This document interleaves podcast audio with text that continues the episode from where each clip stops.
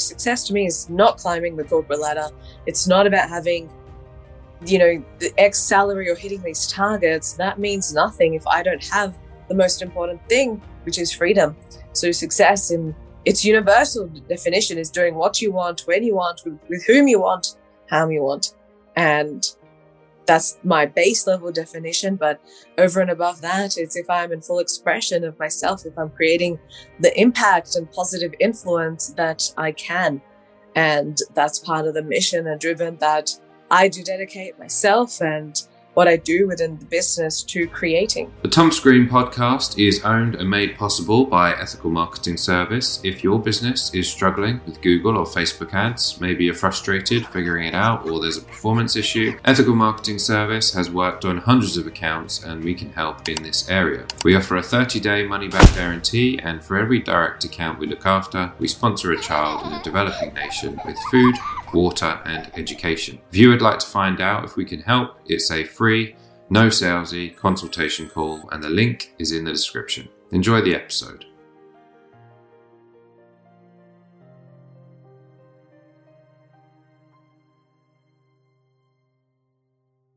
Thomas Green here with Ethical Marketing Service. On the episode today, we have Eleanor Mosh. Eleanor, welcome. Thank you so much for having me on your show. It's a pleasure to be here. It's a pleasure to have you. Would you like to take a moment and tell the audience a bit about yourself and what you do? Of course, I'm an ambitious and driven thought leader in the construction industry. I guide, inspire, and direct future leaders and industry professionals to construct their career and achieve higher remuneration, faster progression, and more recognition within their careers. And I do this as the founder of Australia's first construction coach, the construction coach. I'm also a podcast host of Constructing You, where I interview exemplary leaders and industry titans and young guns in the property and construction industry. And as I was briefly sharing, I just released my third book this week, two of which are bestsellers. Young Gun is the latest release, and I've also written Leadership in Construction and Constructing Your Career. Well, thank you for the introduction and congratulations again on the the books, I should say, multiple books. Um, the the first thing that you mentioned, or one of the first things, is that you're ambitious and driven. And I always like to kind of explore why that is the case. So, what is it do you think uh, about your personality that um, that you are ambitious and driven? It's you know you're right to pick up on that because when most people may say that, how is that actually translated? What have they pioneered? What are they actually doing? What results do they have in their life? And I have always been that person who naturally speaks the language of ambition and achievement. I'm a high achiever. I have high achievement orientation.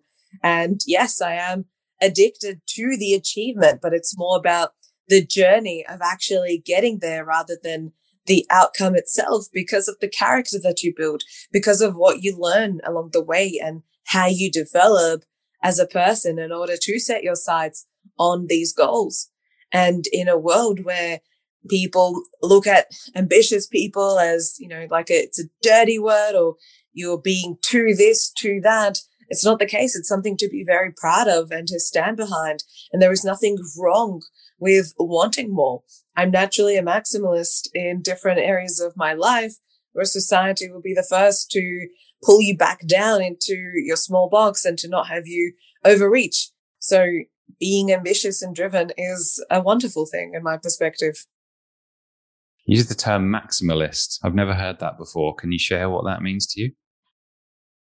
You want to get the most out of anything you do. If you set your sights on something, we'll always go bigger. If we, you know, if I want to do something, it has to, for me, be the best to the highest standards. Standards and adhering to excellence is essential to what I do as well, because most people are just locked into mediocrity. Their standards are so poor personally and professionally. So as someone who wants to maximize, it's like, how can I make this the most optimal outcome possible, whether that's anything from my own vision to what I do for clients in any way, sense and form. How can I make sure that this is the maximum outcome that I can achieve? Interesting. Thank you for sharing. Everyone's possibly learned a new word. well, I certainly have anyway. Um, but you said it was about the the journey rather than the destination. Have you always felt that way, or is it something that you learned along the way?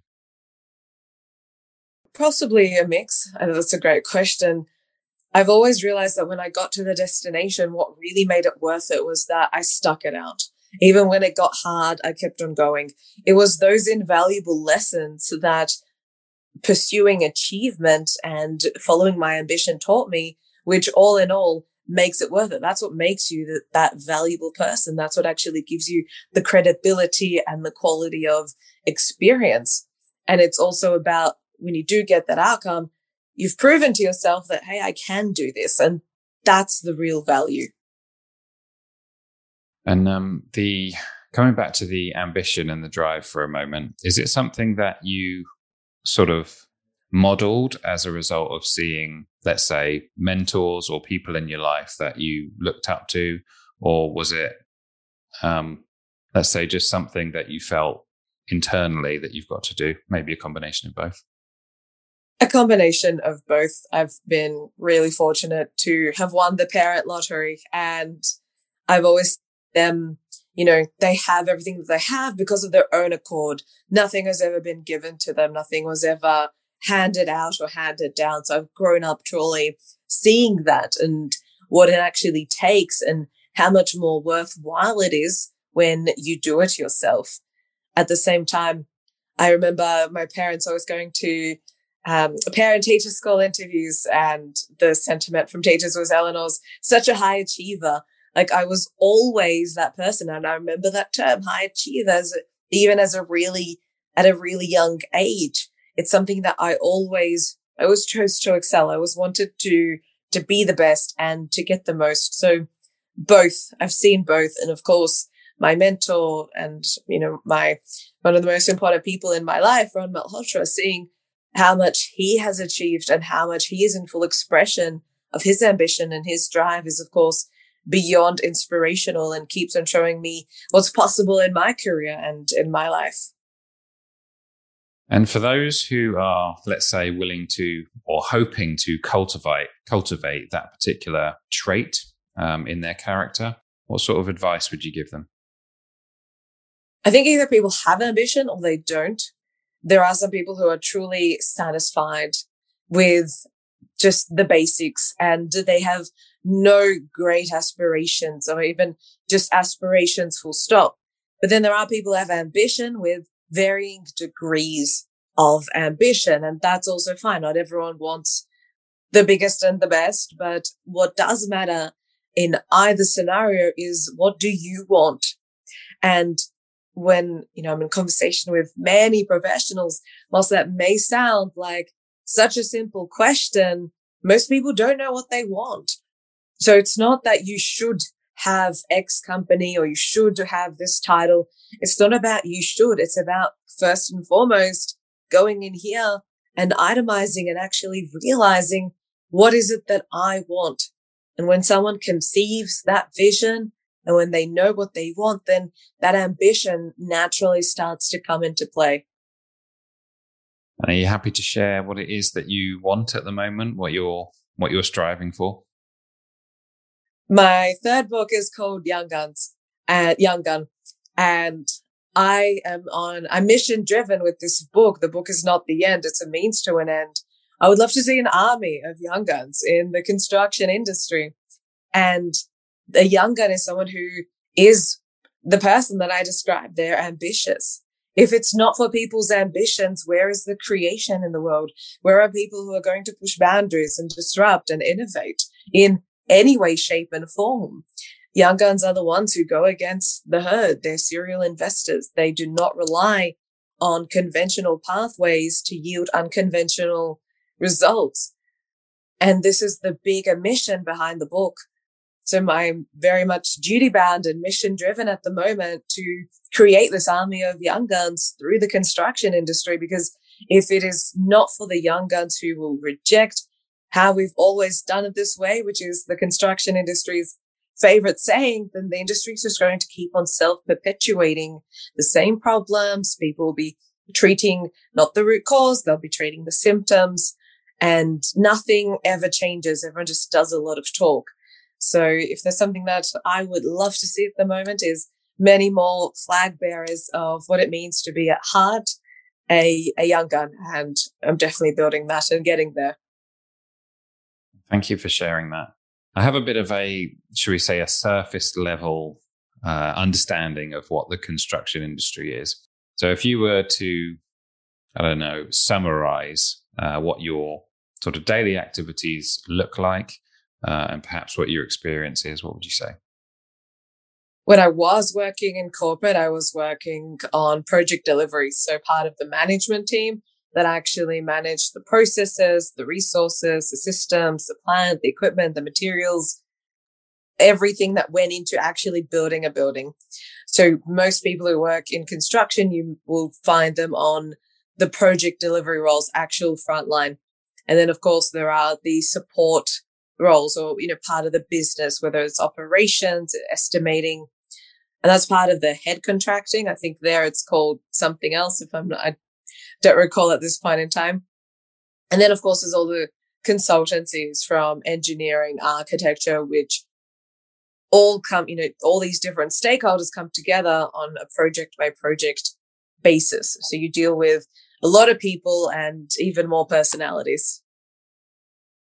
Is it true to say um, you got to be a bit a bit tough, a bit rough around the edges to be in the construction industry, or is that a misconception? It's, it is a misconception. Well, it is a tough environment. It's fast paced, and depending on the scale of projects, there's a lot of risk on the line financially, from a safety perspective. It is a high stress and intense environment. But I was still always the person who came to site with red lipstick and, you know, and jewelry, right? It's, I say it's a misconception because what happened is people will think that they have to become something that they're not in order to participate in the construction industry. And I was that person. I thought that I had to be more, more aggressive or more bullish or more something, which I am not in order to partake, in order to fit in to the construction industry. But because I took that approach, it was way to my detriment. And that's how I started losing my sense of self when there's all these you should be or you have to be in order to be part of the construction industry. When really what we want to see in the industry is more people being all of who they are.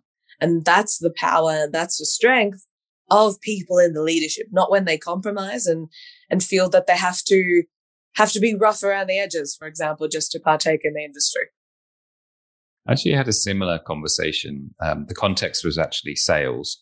So, um, and the person I was speaking to was essentially saying that there isn't, you don't have to be pushy. You don't have to do things that, let's say, are ethically um, or un- unethical essentially and there is a way to be ethical and there is a way to sell in in the way that you're not you're not pushy it's like consultative and the the old way of doing things where you have to you know hard sell for lack of a better term is just something that you don't have to fit in with if you don't want to and this reminds me of that because and it also comes back to your book so about young guns and about uh, changing should we say industries based on the way that people used to think it was done. Have you got any further thought on that topic? No, that's right. And, you know, most people, again, I don't know if it's similar in other industries, but they say that they operate within moral and ethical bounds. But then when you actually look at it, they don't. They will screw. They do, they do shady deals. They cut corners and you can do anything that you want within moral and ethical boundaries. There are really no rules, but that's exactly right. When you come into the industry, people might see that the top salespeople are, you know, performing or doing things in a certain way. They try to emulate. And then that's when they compromise in their own style and what makes their sales ability really powerful. So it's, yeah, in principle, it's definitely the same thing. People see what the majority are doing. And then in order to fit in, then they compromise on their sense of self and emulate when their power has always been in standing out. Thank you for that. There's a there's a good lesson in there as well. I think. Um, in terms of when you started, I mean, how did you get into the industry? I had the grandiose idea when I did my undergraduate that I would be an architect and I would be the person designing the grand structures and realizing beautiful dreams. And reality was far from. And whilst I am a creative, I'm not a creative in that typical sense of designing. And I was looking for different options at the time as to, well, what am I going to do now? And I realized that like I'm someone who's quite structured, I'm process orientated. And even throughout my degree, I kept on finding myself asking, well, how is this actually built?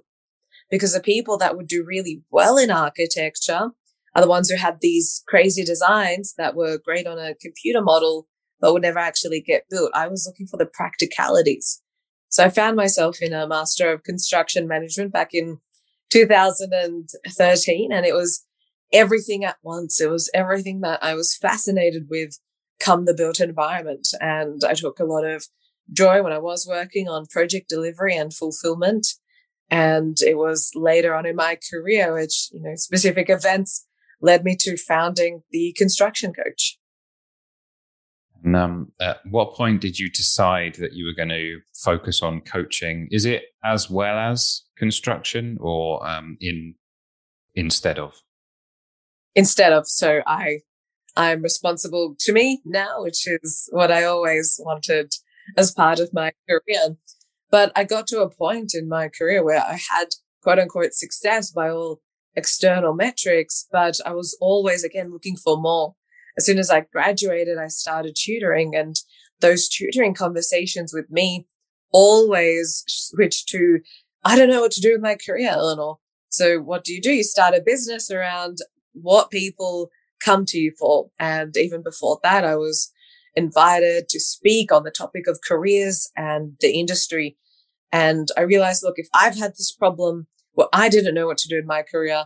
Other people are having it. How can I reach more people than a one on one context? So the construction coach just started as a blog. And I'm so glad that when I had that idea, I was up till 5 a.m. that morning, registering the ABN, trying to figure out how to do a website in the most simplest, basic of forms. And it was the 7th of May, 2019, which I announced to the big wide LinkedIn world that I'll be doing this. And then I didn't know what it would look like. And I quickly started realizing, hang on, I don't know how to market. I don't know how to position. There were so many things that I don't know how to do. And I got an invitation to attend a LinkedIn event. And I went, and that's where I met my mentor, Ron Malhotra, who showed me the thought leadership model of entrepreneurship.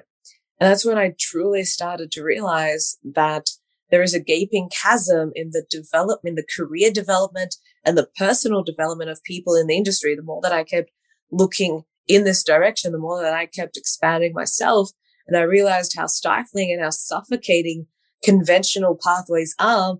And that people coming up through conventional streams are simply leaving behind intense opportunity on the table. And you wouldn't actually build a building with outdated tools, but that is precisely what people are doing with their career. And I put down the wrong tools. I picked up the right tools and now you want to bring as many people along with you on the journey. Do you remember when you got your first client in the new business? Yes. Yeah. Yeah. You never forget. October when I filled my first workshop. So this was a 10 people, two hour workshop. And this was huge because it started showing me that, hey, there's people out there, there's potential clients, there's people that I can service. So that was incredible start learning how to package, how to sell, how to promote, how to deliver. And then it was March 2020 and I did a full day workshop. And from that workshop, I had people join me in a mastermind. And that first moment when you see people on screen, they're there for you. They want to learn from you you don't forget that trust that they have in you and that deep sense of duty and responsibility. And that does truly come when you do have your first, your first yes and the first, you know, signing on, on the dotted line. And that's not something that you forget. And it's still amazing to see those people at my events. They come, they're still very much part of the community. They were the original constructors. You feel proud of yourself in that moment? Definitely, because, you know, you create something out of nothing. It wasn't there before until your own ambition, creativity, diligence, resourcefulness came along and you learned how to do the most important aspects of a business, which is marketing and selling. And this is what you think, you know, there's so much head trash come doing these two functions, which are the most important functions in a business. And then you actually reflect and say, and you, you can reflect and look back. I was able to add value to these people that they recognized that they wanted to be clients with me. And it gives you so much insight into the customer psychology, into delivery. You learn so, so much.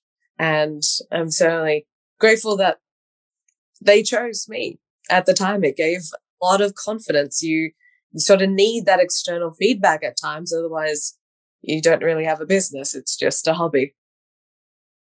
And um, if I say biggest challenges, what would you say? What springs to mind for you in the in the new business? Marketing and selling. it's always going to be that that will always be the number one priority and thus the number one challenge. Because until that marketing system is not predictable, and even once it is predictable, there's tweaking. You want to reach new audiences. You want to promote different products, different services.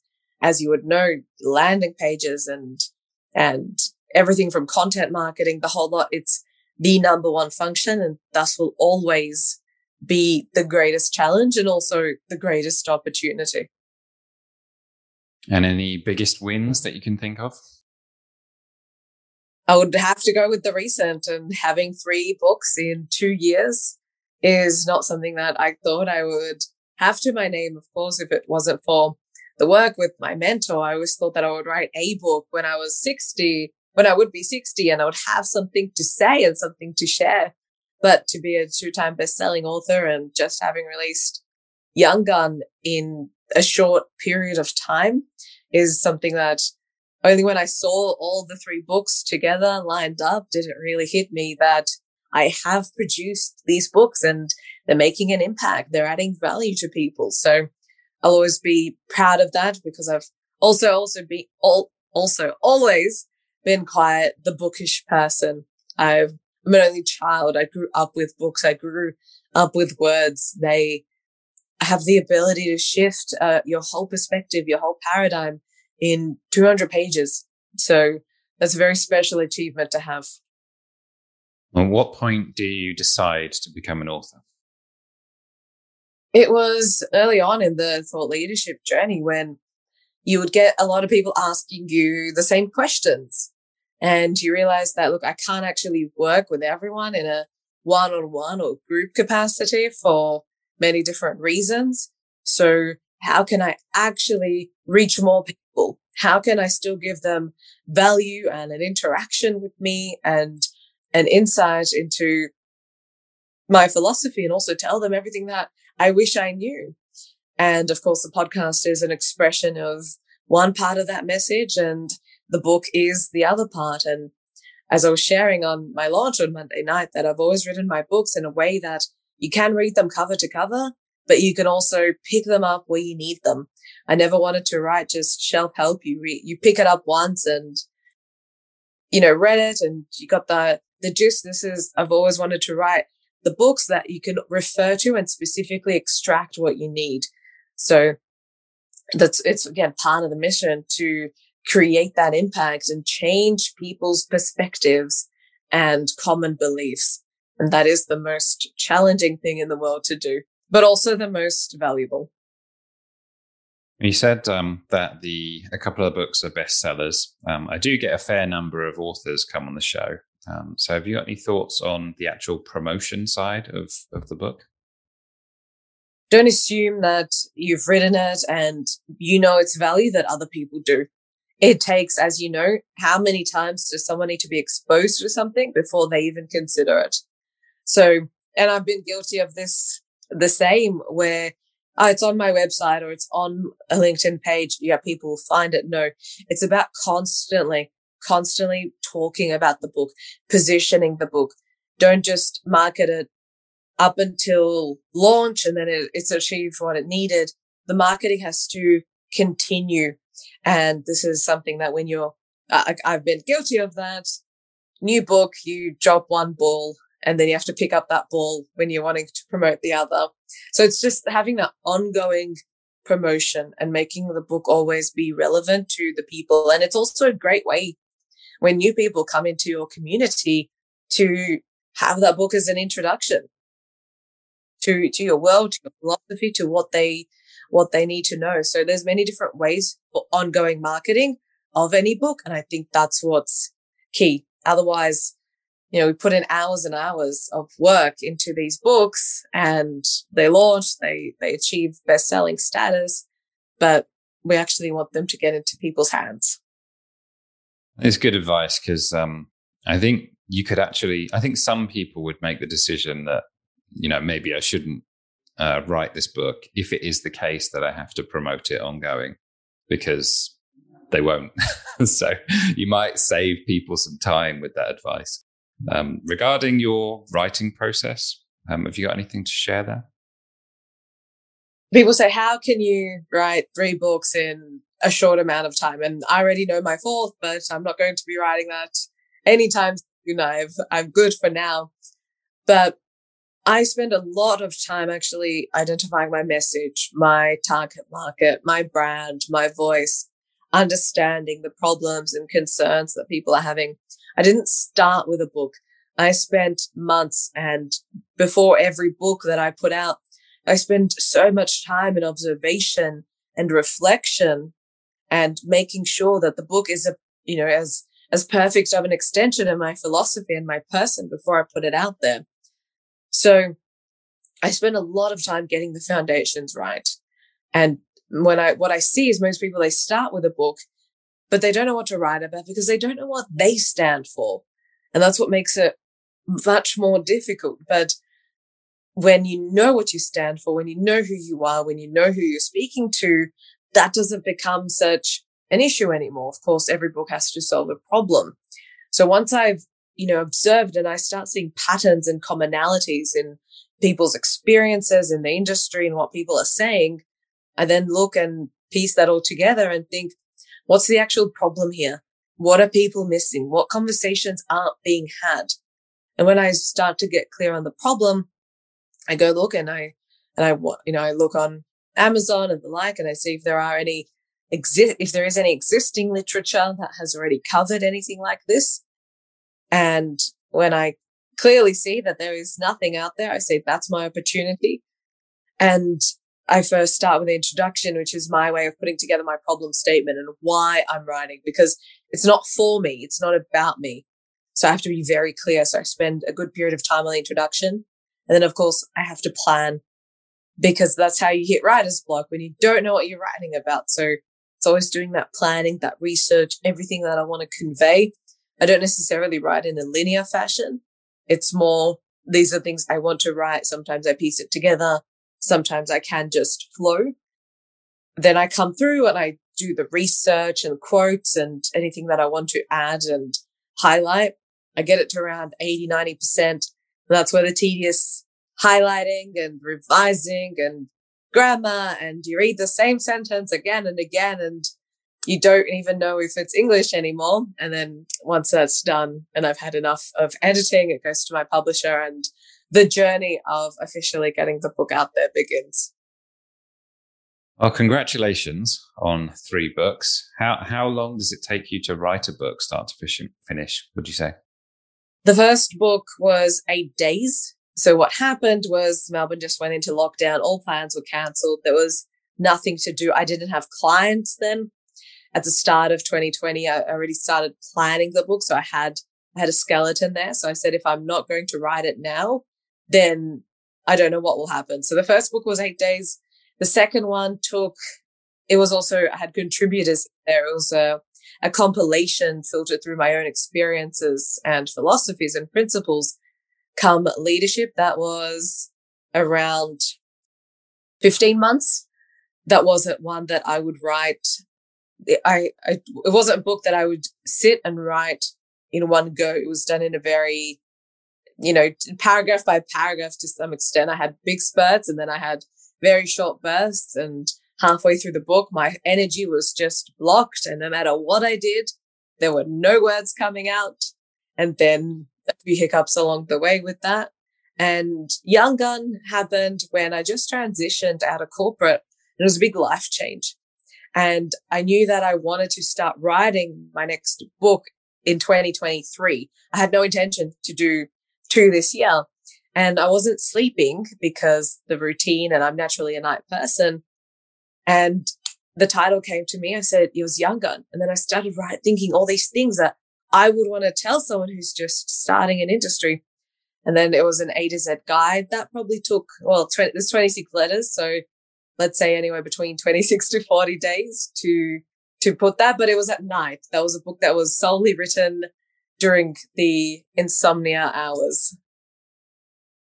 Uh, it's uh, impressive stuff. And also, I would add that eight days is a record for all of the people that I've spoken to. So, full well days. 10, 12, even 14 hour days, like long days of just sitting and, you know, 5,000 words a day. That was my target. And I would not, I would not let myself not get to 5,000. In terms of, you said that um, Young Guns sort of a, a, advice for, for younger people looking to get into the industry. If you could summarize perhaps a couple of things that you would share with people as a result of writing the book, what would you share? That's why I had to do an A to Z guide. There is just so much. There's key letters in there. Of course, A to Z are all important, but A is for ambition. A young gun is not a young gun if they do not have ambition and they do not pursue that ambition. That's what actually makes them stand out when most people are content with the basic nine to five doing the absolute minimum, yet expecting the absolute maximum. Young guns are an expression of what they want to achieve, the change that they want to actually see in the industry. We see that manifesting in people starting companies, associations, contributing back into the industry. It doesn't matter how it looks like, but they're not just doing a standard role, standard inputs, standard output. So ambition is really important. Z, Z is for zealous. When you go into a typical corporate environment, most people are simply as, as flat as a pancake. Uh, you ask, you say good morning and they say good morning and there's nothing, there's no energy. There's nothing. You ask them how they are. They're not bad, not bad. It's a double negative. Everything is a negative. They have no tonality, right? No energy whatsoever, no passion, but simply being an expression and simply being a zealous person of course, oh, it has to come authentically. And that happens when you are inspired. That already, that immediately sets you apart from other people in the industry. So A and Z in combination alone is already lethal. It already sets a young gun apart from the masses. And then, of course, B to Y fills in everything else that they need. Thank you for the answer. I, I love the answer, but I have to do this. Eleanor, how are you? I'm excellent. excellent. It's a good answer. So um, I said uh, before that I was going to ask you about um, your what success means to you. Would you like to share a bit about that? Freedom is my number one value, and this is why I am unemployable, and I'm proud of that because I always struggled with not being able to do what I want to do when I want to do. I hated having to ask for permission to have a day for whatever reason. I, I hated having to put travel plans around other people's leave. And I always wanted to be that, you know, if I want to do something and I want to do it now, that's what I want to do. So freedom is my, my number one value. And that's when I realized that, you know, success to me is not climbing the corporate ladder. It's not about having you know, the X salary or hitting these targets, that means nothing if I don't have the most important thing, which is freedom. So success in its universal definition is doing what you want, when you want, with, with whom you want, how you want. And that's my base level definition. But over and above that, it's if I'm in full expression of myself, if I'm creating the impact and positive influence that I can. And that's part of the mission and driven that I do dedicate myself and what I do within the business to creating. Of all the values that you choose, why do you think that freedom is your is your most highest priority? Well, freedom is the collective condition of humanity. Freedom is who we all are. And it never actually makes sense that people would spend 40, 50 years sitting in traffic, going to jobs that they don't like, to pay for things that they don't like, to please people that they don't like. None of this actually makes sense. We are so, as, as humanity as a whole, as a human species, we have forgotten our natural condition, which is freedom. And why I've always been someone who's quite time sensitive. I, I don't like wasting time and I'm very conscious about what I do and projecting out that, you know, how most people have their career and how most people have their life. It simply was painful to me. I could not actually project that forward. And that's when I knew that this can't be it. I need to create the vehicle which can allow me to live in alignment with my values and to be as self-responsible, self-reliable and self-sufficient as possible. And that's what everyone, you know, that's the original condition of humanity, but um, humanity's fallen really far and people have truly forgotten what it means to have personal and self responsibility. So I think freedom is the value that we all have. I don't think everyone recognizes that. Thank you for sharing that. I think there's a lot of value in there. Um, what's next for you? The Young Gun Army. That's that's that's my number one focus.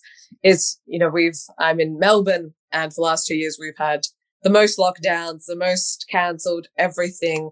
Everyone's still uh, scarred and, and healing from this, and we really haven't been able to do the thing that means the most value in our business and also to others is bringing people together and having the book launch was, you know, I've done two this year and it was just remarkable to have that face to face real time conversation, actually look someone in the eye when you're, you know, talking to them and seeing the full range of their expressions and they're not frozen on the screen. So doing more of, you know, bringing people together is also, is going to be really big. And of course, I've got a young gun army to build. And is that um, in a, in addition something separate from the book? Yes, yes. Kind of like a, a seminar or a mastermind type thing again.